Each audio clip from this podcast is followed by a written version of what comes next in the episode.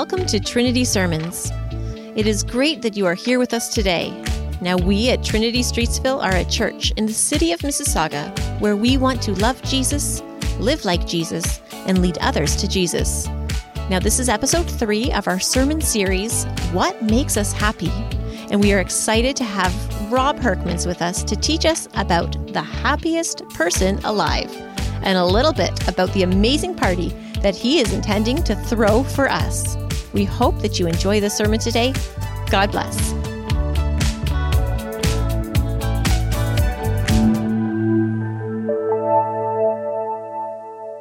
Good morning, Trinity. Today's reading is taken from the Gospel of John, chapter 2, from verse 1 to 12. On the third day, a wedding took place at Cana in Galilee. Jesus, Jesus' mother was there, and Jesus and his disciples had also been invited to the wedding. When the wine was gone, Jesus' mother said to him, They have no more wine. Woman, why do you involve me? Jesus replied, My hour has not yet come. His mother said to the servants, Do whatever he tells you. Nearby stood six stone water jars, the kind used by the Jews for ceremonial washing, each holding from 20 to 30 gallons. Jesus said to the servants, Fill the jars with water. So they filled them to the brim. Then he told them, Now draw out, draw some out and take it to the master of the banquet. They did so, and the master of the banquet tasted the water that had been turned into wine.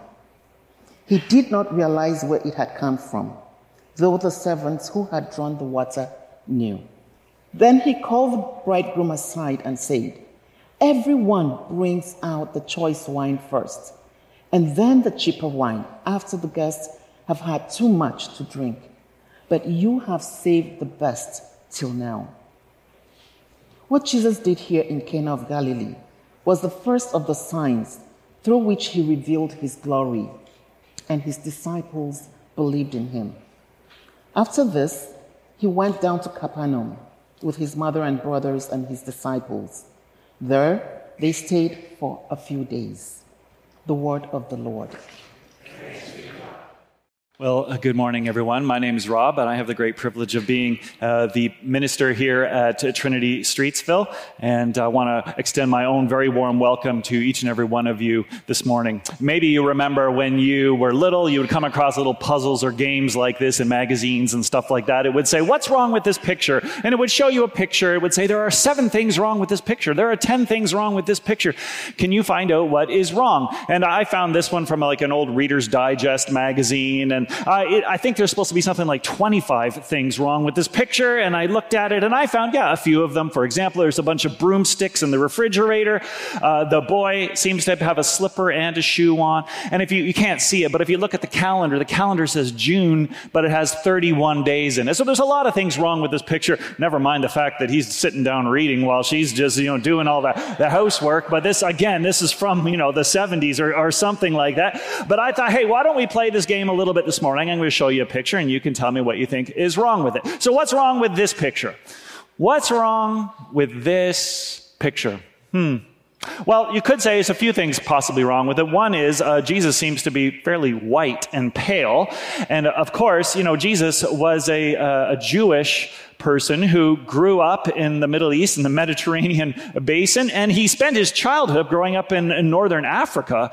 Uh, so, so probably he, he didn't look like that. Um, also, so many pictures of Jesus like this. He looks kind of thin and he looks kind of sick, which is probably not right either because the, the, Bible tells us that Jesus was accused of being a glutton and a drunkard. So, so that's probably not right either. But there's one other thing about this picture, especially that I think is just not right. Something is wrong, and that is Jesus is sad. Why are pictures of Jesus always so sad?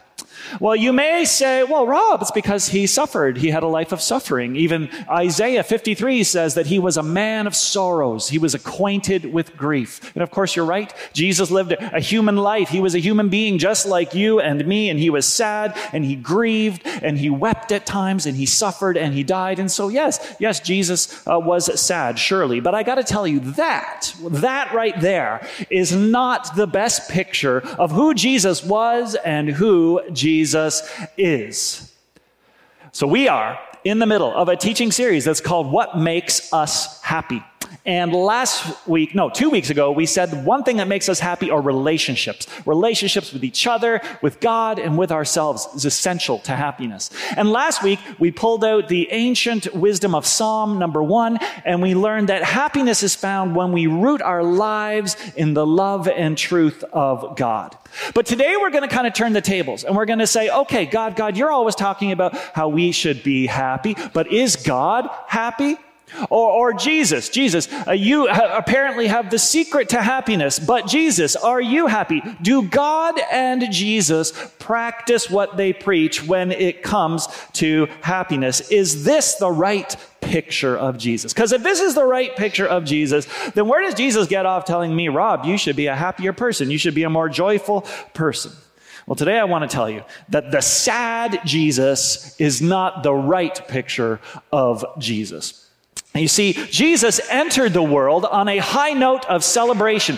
The, the angel that announced his birth said, I bring you good news of great joy that is going to be for all the people. Right. And, and that's why at Christmas, we, we don't sing sadness to the world, the Lord has come. We don't sing angst to the world. No, we sing joy to the world, the Lord has come. That's how it started. That's how his life began. But then as his ministry began to grow, he went into Galilee proclaiming not the bad news, not the sad news, but proclaiming the good news of God's kingdom.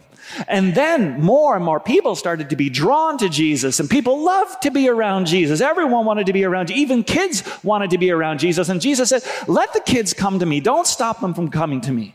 Now, do you think that the kids were drawn to Jesus because he was sad and he was dour and he was serious? Nobody wants to be, uh, no one's attracted to someone who's sad. They were attracted to him because of his joy, because of the happiness of his demeanor. He was a happy and joyful person.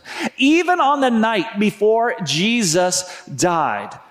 When he knew that his death was imminent, you know what he told his disciples? He said, These things I have spoken to you, so that my joy may be in you and that your joy may be full. So why are there so many sad pictures of Jesus? I'm telling you, they got it wrong. I'm telling you, I'm telling you, Jesus isn't just a happy person. But today I want to suggest to you that Jesus is the happiest person of all.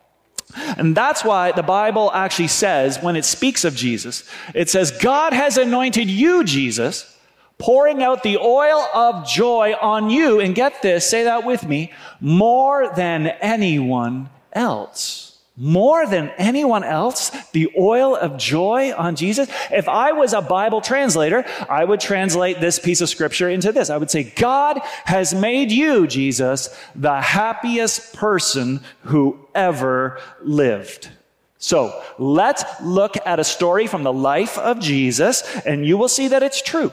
Jesus was the happiest person who ever lived. And we read that story. Eric Hand read it for us. It's found in John chapter 2. If you have a Bible, you can take it out. If you have a Bible app, you can turn it on and you can head over to John chapter 2. And here's where it starts. We read that on the third day, a wedding took place in Cana of Galilee. And Jesus' mother was there, and Jesus and his disciples had also been invited to the wedding. Right away, what's the first thing that we notice is that Jesus is the kind of person you invite to a party. Jesus is the kind of person person you invite to a wedding. Why? It's because he's the life of the party, because he's a happy guy. I, I, don't know, but this is probably also one reason why you invite Jesus to a party, is that when the wine was gone, Jesus' mother said to him, Jesus, they have no more wine. I love the, the passive aggressive part here. It's like, oh, Jesus, mm, they have no more wine. You know, whatever shall we do, Jesus? Oh, it's really too bad. They have no more wine. And then, and then Jesus replies, woman, which actually is a term of endearment, so don't read that wrong. Woman, why do you involve me? He replied, My time has not yet come. Jesus says to the servants, He says, Go fill these jars with water. So they filled them to the brim. Then He told them, Now draw out some of that water and take it to the master of the banquet. And I can just picture Jesus stepping back into the corner. He's waiting for it. He's waiting for it, waiting for it. He takes a sip, and the master of the banquet tastes the water that had been turned into wine. And he didn't know where the wine had come from. And then he calls the bridegroom and, and he says, Hey, everybody brings out the choice wine first first, and they bring out the cheaper wine after the guests have all become drunk. But you have saved the best till now. And then we read, and this is the one sentence I really want us to pay attention to today. Then we read this line.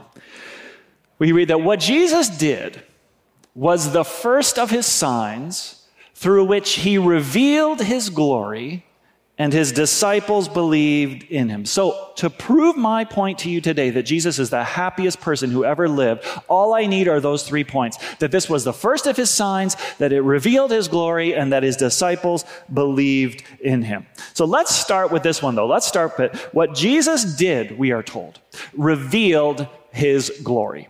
Now, when you hear that, you know, that the revealed his glory, you probably think of things like celebrity and fame and, you know, hey, hallelujah, yay, Jesus, let's give God the glory, woot, woot, woot, it's, it's God, yay, God. But when, but when the Bible talks about glory or God's glory, it actually is referring to God's presence and God's person. I'll give you a couple examples.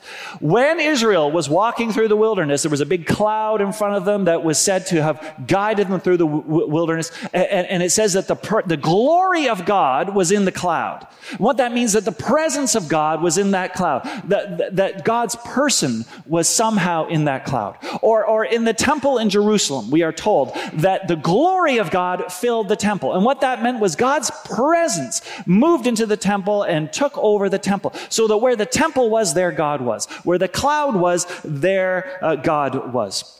So when we read a story, therefore, think about it. When we read a story about Jesus going to a party and turning water into wine, and we're told that this revealed his glory, do you know what it's telling us? It's telling us that this is what God is like. This is the kind of God we're talking about. This is the kind of person that we're talking about. God is, first of all, the kind of person you would invite to a party. He's at the top of the list. Second of all, he's the kind of person who says yes and actually shows up to the party. He RSVPs and says, yes, I will be there. Third, he stays for a long time. He's not like me and goes home at 10 o'clock and says, oh, I got church tomorrow morning. You know, he stays, he stays like late into the night. And fourth, he, he, he decides to make more wine so that the party doesn't have to end and it gets to keep on going. And, and fifth, he's not making just any kind of wine here, right? This is not Jackson Triggs that he's making, right? This is God going down into the cellar and pulling out the bottle of the best stuff he has and bringing it up and saying, This is what we're serving now. This is the glory of God. This is who God is. He is a happy and joyful person who stays stays at the party till the end and makes sure that the party can keep on going. He's, he, he's not just the happiest guy at the party, though. I want to take it one step further. I want to say that he is the happiest being in the entire universe. You might say, Rob, that is a pretty bold statement, but all you got to do, all you got to do is turn to page one of your Bible and you will see a picture of a God who is singing the universe into existence. And as he creates, he keeps singing out, it was good, it is good. He created this and it was good. He created the, the land and the sea and it was good. He created the sun and the moon and it was good. He created, you know, plants and animals and, and it was good good again and again. God makes the wind, and God makes the flowers, and God makes grand canyons and sunsets, and it's all very, very good. When you read Genesis 1, what you see is at the center of the universe, there is this God that is overflowing with happiness and joy. He cannot contain the happiness and joy within him, and that keeps leaking out. And when it leaks out, it creates solar systems, and it creates Algonquin Park, and it creates maple trees, and it creates craft beer and it creates pad thai and all the wonderful things in the world. He can't be contained. Why? Because that's who he is and it just leaks out of him. At the center of the universe is a God who is happy. In fact, all happiness flows from this God. All your happy moments came from this God. If you were to close your eyes and I were to say, think back to some of your happiest moments, think back to that family vacation, think back to that time with friends, think back to your wedding day, think back to the birth of your first child, right? God was there in that place with you. And the happiness of God's life was overflowing and touching your own life.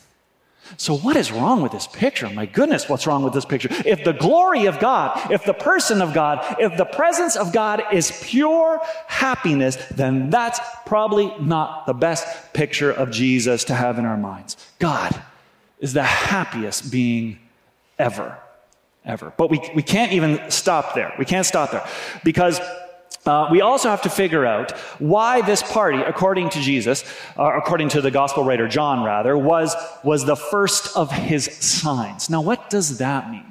Well, all throughout John's gospel, uh, again and again, Jesus does these things called signs. If you read the gospel, you'll see Jesus did a sign, he did a sign, he did a sign. And kind of just like a road sign, what these signs mean are they are pointing toward something. And what they're pointing toward is Jesus' signs point toward the way the world should be, the way the world, in fact, will be, the way the kingdom of God actually will look like when it finally comes. Now, I know there is a lot of bad news out there in the world these days, but can you imagine what the world would be like if the happiest being that ever existed was finally in charge? Was finally allowed to rule and be in charge. Well, Jesus says, I'll show you what it would look like. Go get me those stone water jars, fill them up with water, and take them to the master of the banquet. Because when the kingdom of God comes, it is going to look like a wedding feast. There is going to be music. There are going to be piles of food. It's going to go on till 2 a.m. in the morning, and the wine never runs out. What does the kingdom of God look like? Jesus says it looks like an all out party. Or, or Jesus, I'll tell you again, I'll tell you what the kingdom of God looks like. Uh, there, there, was once, he tells a story. He says there was once a prodigal son who went and wasted all of his father's money. And as he was, he decided he'd finally go home. And as he was walking home, practicing his apology with his head hanging low, his father came running out, running out and embraced him and grabbed hold of him. And then the father said to the servants, he said, Hey, you know that cow that we have behind the barn? Go and kill that sucker because we are going to have a barbecue. We're going to have a great big party because my son who was lost has been found. My son who is dead has been brought back to life. That's what the kingdom of God is like, Jesus says. Or, or Jesus, one day, he's walking along the road and he comes across this guy whose name is, is Zacchaeus. And everybody hates Zacchaeus because he ripped off people and he swindled people. And so Jesus said, Zacchaeus, you dirty, filthy sinner, you are going to burn in hell forever. No, that's not what he says. It's not what he says at all. He says, Zacchaeus, come on. We are going to go to your house and we are going to have a party. That's what the kingdom of God looks like. This guy named Tim Chester says that in Luke's gospel, Jesus is either going to a meal or at a meal or coming from a meal. And that's because Jesus is a party animal. He has to party. He has to celebrate because he has to show us what the world could look like, what the world should look like, and in fact, what the world will look like. The kingdom of God is, is a party. Uh, lots of people, when they think of parties, they think of another kind of party. They think of drugs and booze and, you know, sex and regrets, right? And, you know, that guy likes to party, that girl likes to party. That is not the kind of party that Jesus has in mind when he thinks of the party of the kingdom of God. That kind of party usually leaves you kind of feeling empty, not full. That party leaves you feeling hurt, not healed. That, that party leaves you regretting, not rejoicing. But Jesus is throwing a better party. It's a party that says a world is coming where tears will be no more, and diseases will be no more, and oppression will come to an end, and wars will cease. And here's the best thing everybody is invited to this party. Have you ever been left out of a party, not, not included on the guest list? It kind of sucks. It hurts. Right? But, but not with Jesus, not the party he's throwing. Everybody is included. Jesus says the orphan, the widow, the lame, the blind, the sick, the lepers, bring them in. All the people that the world say shouldn't be invited, they're invited. All the people that the religious establishment out there says shouldn't be invited, they too are invited. Whosoever will, let them come, Jesus says. I tell you, if you're going through a hard time right now, if there's pain or sickness or if there's just feelings of defeat in you, be of good cheer. Jesus says a party is coming. God God is the happiest being in the universe, and He is planning a party, and nothing is going to stop that from happening. In fact, Jesus says, I'm even going to start this party now. That's what these signs I'm giving you are all about. That's what the water turning into wine is all about. It's a sign, it's a taste of what is to come. So, so is this, is this the best picture of Jesus? Is this a picture? No, no, no, because What's God like? He's the happiest person who ever lived. What's the kingdom of God like? It is a wedding feast. It's like one gigantic party and it's coming. So what's wrong with this picture? It just doesn't capture. It doesn't capture the happiness of God. It doesn't capture the celebration of the kingdom and it does not capture the joy of Jesus. But there's one more thing we have to talk about. At that wedding, Jesus revealed his glory, we're told, and we now know that means re- revealed his presence. This is who God really is. And at that wedding, he gave us a sign, which means he shows us where the world is going. But we're also told that when he did this, his disciples believed in him. There was something about the happiness of Jesus, uh, something about the joy of the kingdom that made people want to be part of it. And more and more people joined Jesus. And this thing started to be formed, which we now call the church. The church. And get this, the, the, tractor beam, the magnetic pull that was pulling people into this church was this hope, was this happiness, was this joy that they saw these people experiencing. His church, our church, the church was birthed out of happiness. And the church should still be the happiest place on earth. I mean, think of it this way God is the life of the party, and, and, and Jesus came to get the party started, and that means the job of the church is to keep the party going. Uh, our lives as followers of Jesus should be marked by a magnetic kind of celebration and joy and happiness. But the problem is, for so many people, the last thing they think of when they think of happiness is the church. And the last person you'd want to invite to a party is a church person. You know, go to some churches. And yes, there they are. They're mouthing the words, they're going through the motions, they're singing about joy and happiness. But when you look at their faces, they don't seem to be particularly happy about it. In fact, they kind of look downright miserable from time to time. It is sad to say, but for many church people and for too many religious people, this picture is actually pretty accurate. They think of, you know, Dana Carvey's disapproving church lady, or they think of, you know, Ned Flanders and his straight laced kind of Christianity, right? Uh, p- party poopers, maybe, but, but not, not a party. So, so, you know what? We need to change that picture if God's the happiest person who ever lived, then the church cannot look like that. And if the kingdom of God uh, is a party, then the church cannot feel like that. And if that's how we look, if that's how we feel, then yes, there is something wrong with that picture. Tony Campolo, who is a sociologist, he's an author, he's a speaker. He actually spoke here at Trinity years ago. He once told a story of something that happened to him that shows us what it would look like if the church were to embrace this joyful mission that we've been given. I want you to hear what he had to say. If you go to Honolulu from the East Coast, those of you who have been there know that you wake up like at 3 o'clock in the morning and you can't get back to sleep. And I'm, I'm hungry.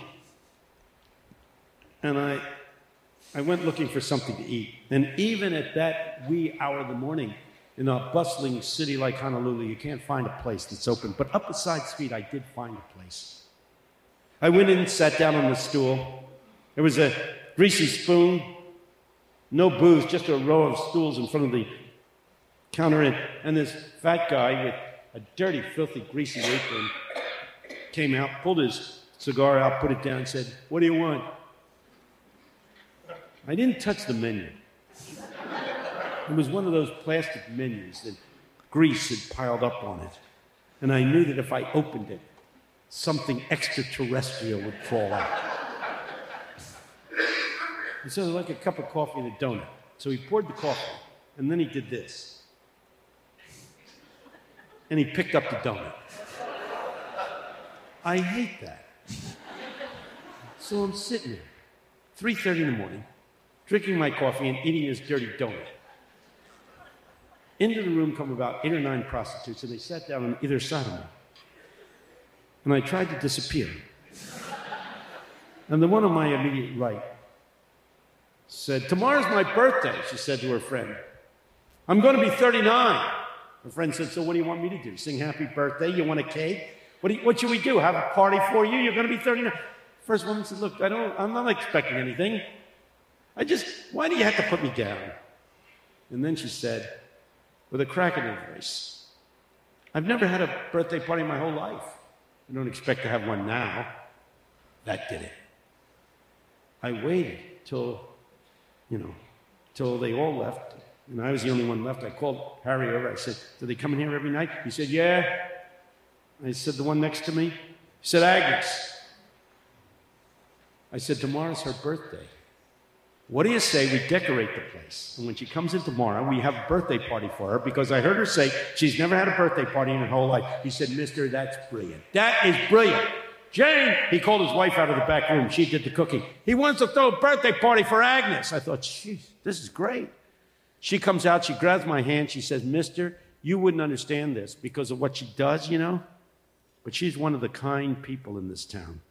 She's one of the caring people in this town. I said, uh, Look, can I, can I decorate the place? She said, To your heart's content. I said, I'm going to bring a birthday cake. Harry said, Oh no, the cake's my thing. I thought, Oh, geez, you. so I got there the next morning. I got there the next morning at about 2.30. I had bought crepe paper at the Kmart, strung it across the plate, place, made a big sign that said, Happy birthday, Agnes, put it on the mirror behind the counter. I had the place spruced.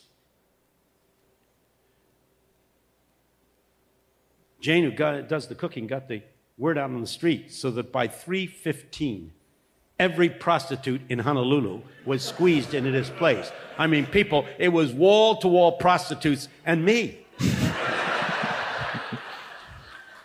3:30 in the morning, the door opens.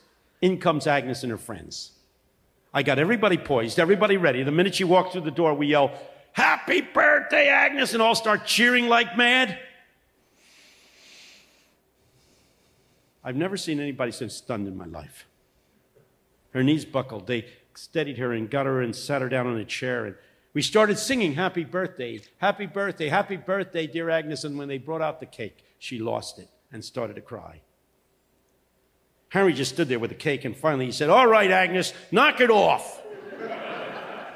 blow out the candles, Agnes. Come on, blow out the candles. She tried, and she couldn't, so he blew out the candles and handed her the knife and said, Now cut the cake. Come on now, cut the cake. She sat there for a long moment, and then she said to me, Is it all right if I don't cut the cake? She said, What I'd really like to do is take the cake home and show it to my mother. I said, It's your cake. She stood up. I said, Do you have to do it now? She said, I live two doors down. Let me take the cake home. I'll bring it right back. I promise. She picked up the cake. She pushed through the crowd and out the door. And as the door swung slowly shut, dead silence. The whole group was stunned. I didn't know what to say. Finally, after a few uneasy moments, I said, What do you say we pray? It's weird looking back on it now. A sociologist leading a prayer meeting with a bunch of prostitutes at 3.30 in the morning in a diner in Huntsville was the right thing to do, and I prayed that God would deliver her from what dirty, filthy men had done to her. Usually starting like at, you know, when they're about 12 or 13, and, and then they're ruined and hurt. And when I finished praying that God would make her new, that God would give her back everything that had been taken from her. I said amen and lifted my eyes, and Harry was right in my face. He said, Hey, Campolo, you told me you were a sociologist. You're no sociologist, you're a preacher. What kind of church you belong to? And one of those moments when you come up with just the right words.